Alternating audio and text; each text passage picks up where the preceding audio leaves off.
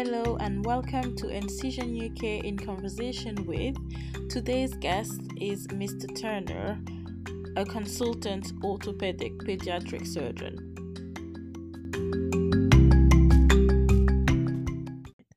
Hello, Mr. Turner. Thank you for joining us today.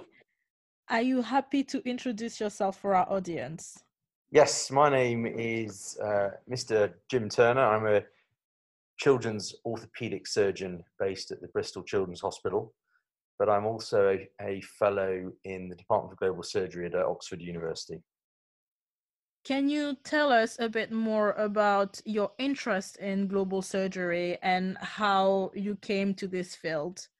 Sure. So, when I was a doctor, or one of my first years as a doctor, I actually joined the army, the British Army, and part of my time when I was an officer, a doctor in the British Army, I spent time in Iraq uh, in 2003. Uh, and one of my roles there was as a liaison officer to uh, local healthcare personnel. And I found it absolutely fascinating the challenges, or the, should I say, the extra challenges that they were facing uh, due to the, the, the war that was was uh, taking place at the time. So that really developed my interest and passion in sort of, I suppose, more of the humanitarian side of um, healthcare. And then when I came, my three-year commission ended, and I started my surgical training. I started it actually off here in Bristol. I carried on with that interest and passion, and uh, spent time uh, abroad on, on voluntary fellowships in South Africa, uh, in Ethiopia, in Malawi, and also I spent a year as a clinical advisor at the World Health Organization based in Geneva, where we were developing trauma guidelines and checklists uh, predominantly aimed at low to middle income countries. From that, my job pathway was guided and um, and then I, with my clinical work here at Bristol, when I do have spare time, uh, I will then have links with the Red Cross, the ICRC. I've just I'm on the books also for for Médecins Sans Frontières, and also for a few charities. And um, I do go out on a relatively regular basis to teach and to train uh, those abroad. So when you're so you are a full-time consultant in bristol and you're also able to do missions with various organizations and also do training. So one one of my question would be how and when did you decide that those two so going on short mission and also training people who were there would complement each other? Yeah as a trainee my first consultant job full-time substantive consultant job was actually in uh, a children's charity hospital uh, in Ethiopia, a charity called Cure, and that was full-time. So I was actually living and working out there. Uh, but when I came back to the UK two years ago, from that, I, I wanted to keep that part, that that interest of mine, that passion of mine. I wanted to keep that going, and I felt that I could, and and so far it's it's it's worked very well. That I have been able to dovetail both together. But you're asking about, you know, ha, do I think it complements each other? Yes, absolutely, it does. We are beginning, certainly in Bristol, here at the Children's Hospital, we are developing a collaboration between the orthopedic trainees here and orthopedic residents in a region of Ethiopia. And it's through the links that I have in Ethiopia that, that we've got that up and going, up and running. And trainees are now from Bristol are seeing the wider world and they're learning lots from Ethiopians. They go out, they come out to, to Ethiopia with us. But also, we've had some Ethiopians Ethiopian trainees come to us and they share with us their experiences. We share with them our experiences. And um, it's it's a it's a win-win situation, and we're developing this say fantastic partnership, which is uh, growing on a monthly basis. That's great to hear. Um, that sounds really interesting, and it's it's amazing that your trainee gets to have these opportunities so early on um, in their journey. Can you tell me, as you've been doing this for a good few years, uh, and mm. with the experience that you have, in relation to actually orthopedic pediatric care, um, what has been what have been some of the let's say biggest challenges that you've been seeing on both side of the coin when it when it comes to the missions you're doing and then this training that you're developing and that you've actually got running with this region in, in ethiopia to maybe maybe scale it more or what have you th- what have you found have been sort of the difficulties there? Yeah there are a number of number of aspects when when you go and work abroad, uh, when you start to develop a partnership with a healthcare institution from a different country, um, you've you've got to be very very aware of the differences between where you work and where they work, and it's not just you know that they have different equipment and you know the the the operating theatres are set up in a different way. But I almost think more importantly, you've, you've got to be acutely aware and sensitive towards the, the social differences, how they live their lives. In, in, in certainly a lot of the African countries, religion plays a, a huge part in their lives, but also in their in their health care as well. Certainly in Malawi, I was there in about seven, eight years ago. Huge part in in decisions that were being made and certainly in the pre and post operative period religion was involved. So you have to be aware that that is the case. Be sensitive towards that. Don't offend them and actually embrace. And i think if you know you as someone from the western world can learn lots from the way different societies um, run different societies work so to be aware of that difficulties you with that in mind you may want to go ahead and say well we should be able to do this we should be able to do that but actually it, you have to run it past the the hospital manager. You have to run it past the health minister. These things take a long long time so you have to be patient. And lots of paperwork is involved and and certainly even with training, you, you have to be you have to be acutely aware that even just going out and speaking to a bunch of doctors, some people not necessarily may take offense of it, but they'll say, "Have you been given the thumbs up to do this?" I've I've been caught out on a few times. So those are the challenges. Those are, I think are the main challenges. As being an orthopedic surgeon, we do a lot of our procedures under x-ray guidance even when we decide on our management plans we often require x-rays to see what's going on with the bones and some hospitals that i've been involved with um, don't have x-rays and certainly in theatre they do not have mobile x-rays. So it becomes a challenge a surgical challenge uh, and we often i often think am i doing the right thing here? Is this without an x-ray i haven't done it before without an x-ray is this uh, the right thing to do? Is this acceptable or should i be leaving it? And these are quandaries that you think about when you work abroad and um, we discuss with the locals. And given that you have such this breadth of experience what have been um, the improvement that you have seen along the way, step by step? We we here in Bristol we we have a our reps our, our representatives from companies and organizations that provide equipment and provide x-rays x-ray machines we have a, a good close effective working relationship with them and they they have um, helped to a degree. They've they've given us some equipment to take out, which people certainly out in Ethiopia have been very appreciative of. But actually, with that, just before I move on, you've got to be very careful with that as well.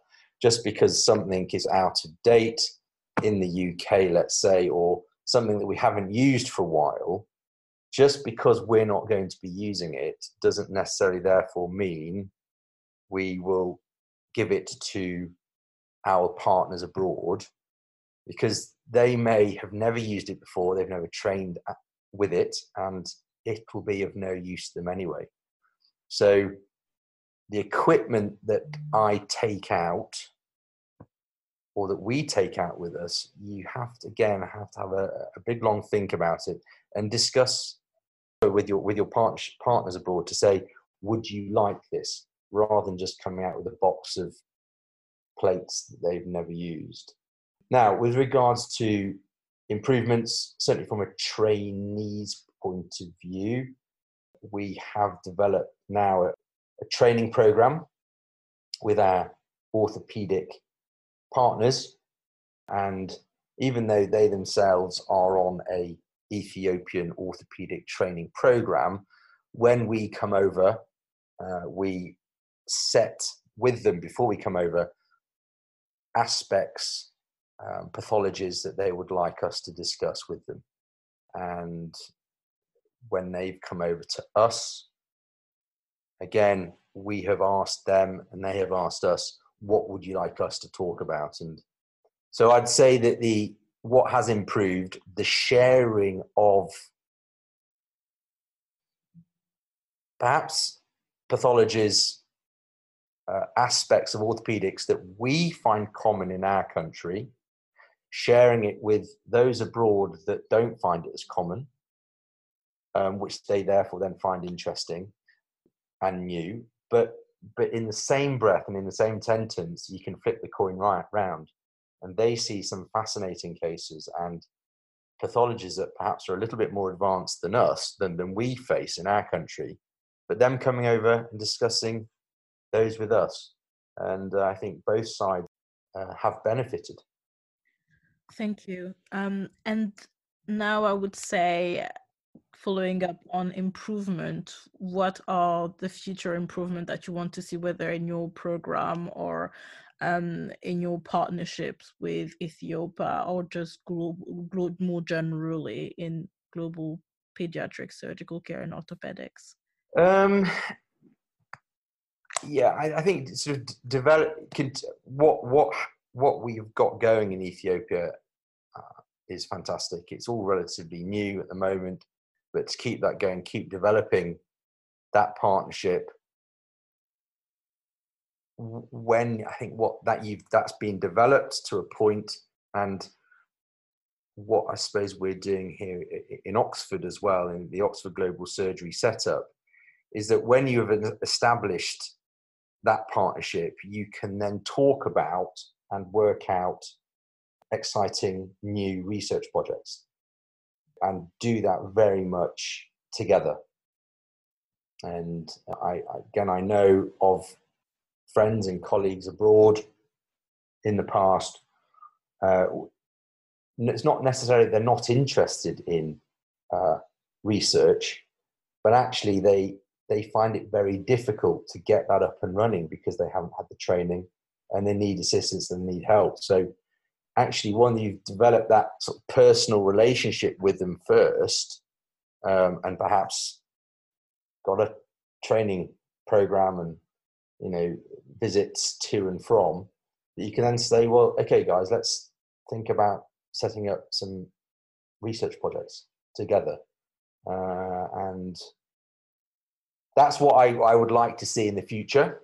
And whether that be just through with the Bristol crew, whether that be with the Oxford um, crew as well. But also pulling together departments of global health, departments of global surgery around the country, pulling uh, around the world, you could almost say, pulling together and working together and developing this larger group where you can help each other out, provide assistance with each other. An example, I'll just share with you now, the Children's Hospital in Bristol, we are thinking about, we're in the very early stages of thinking about setting up a pediatric global health department. But not just surgery, but, but children based global surgery department. Um, uh, we, we're having an open day in May to, to, to discuss this and bring interested people to it. But if that gets up and running, then getting that new department linked in with Oxford, more established, the uh, global health department at King's as well, um, and working together, I think you'll you'll get a better result. Global surgery aim will be will be better met, I think, when you work together. So that that's that's what I when I look into the future, that's what I hope. And just to just finish with two last questions. Just briefly, are you happy to tell us a little bit about what the Global Surgery Research Group does in in, in Oxford? So yeah, uh, so um, we're a, we're a department of the Department of Global Surgery in Oxford. It is a group that consists of well, I mean, lots of trainees at Oxford Medical School, Oxford University. They can do their um, SSM special study modules in global surgery, and then the, the, the, sort of the consultants that are involved in the group is a combination of orthopedic surgeons, uh, general surgeons, ENT. There's lots of uh, very dynamic anaesthetists involved. There's a plastic surgeon. There's a pediatric surgeon. So lots of different different specialties within surgery. We get together and it's been up and running for a few years now, headed by Professor Lakhoo and Professor Larby. And we yeah develop partnerships collaborations with groups and institutions uh, abroad. And it is not just those in the lmics but also in um, global health and global surgery departments in other universities such as harvard and the role that we have why we the department has been set up is to establish partnerships, develop the partnerships, get some research up and running, do lots of teaching, lots of training, and you know my view on what is global health, what is global surgery. It's an area for study, research, and practice of surgery where you're doing that to achieve equality of the individuals in those different countries, or should I say, on a worldwide basis, you're trying to achieve equality. That's what I think, that's how I see global health and specifically global surgery. So that's what we're doing at Oxford. Um, so it is quite exciting. It's, it's, it's, an exciting unit to be a part of, and um, lots of things happen. Sounds like it, yes. Um, so, final question if you're talking to medical students um, who maybe might have an interest or not have yet an interest in in pediatric uh, orthopedic pediatric surgery and mm. global pediatric surgery what would you um, say to those who actually have an interest already? So, what would be your top tips for them? And those who maybe have literally no idea about what they want to do, where they want to go, what would you tell them uh, to convince them to actually join join you? Yeah, so uh, those who are interested, I would, yeah, I'd, I'd, uh, I'd be very happy to see that they have they are showing an interest and be very enthusiastic towards them and say, look, you know, that lots of things are happening on the global health front in our specialty of children's orthopedics. Uh, I'm personally involved with a few of them, but I have lots of friends and colleagues who are involved in other projects. So I would get them involved. I would meet, meet up over coffee uh, or a beer uh, and discuss, find out more detail what their interests are.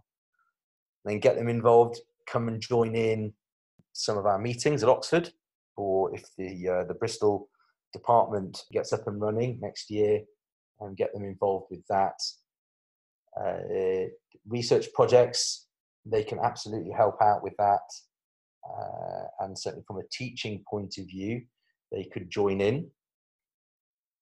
And uh, I think I would like to share with them my experiences to date and how it has been very fulfilling to me and how I found it's really helped me develop my practical, um, or I think it's very much made me a better doctor. So I'd like to share that, my experience with them on that front. And I often get asked here in Bristol, how can you combine the two? Because what seems to be happening over the last 10, 15 years, more and more so, you're, you're blinkered in and channeled into becoming a doctor of a particular specialty as quickly as possible. That's what the NHS wants. That's what the Ministry of uh, Health wants. So it's taking time out during your training to learn and spend time doing global surgery, uh, humanitarian work abroad is becoming more difficult. But my answer to that is, when they ask that question, it's not impossible. And as long as you provide a good argument and a good basis to why you want to go out and how it will make you a better doctor. And when you do come back to the UK, you will be in a better place. And the fact that you can then share your experiences with other trainees and through that develop partnerships with other training organizations and other training programs from around the world it's more likely then that your seniors are going to say, "Hmm, okay, that sounds a sounds a good idea." Uh, and then when you become a consultant, it's it's working for me in Bristol. I've got some fantastic work colleagues of mine that they're all friends of mine, and they very much support the work I do. And swapping my on-call rotas and my clinics and my operating lists, they're very happy to do that to enable me to continue on with my passion. So, all of this, I think I would like to share with the younger generation to say it is possible, it does work, and I would very much encourage you to follow that pathway. Thank you so very much, Mr. Turner. My pleasure.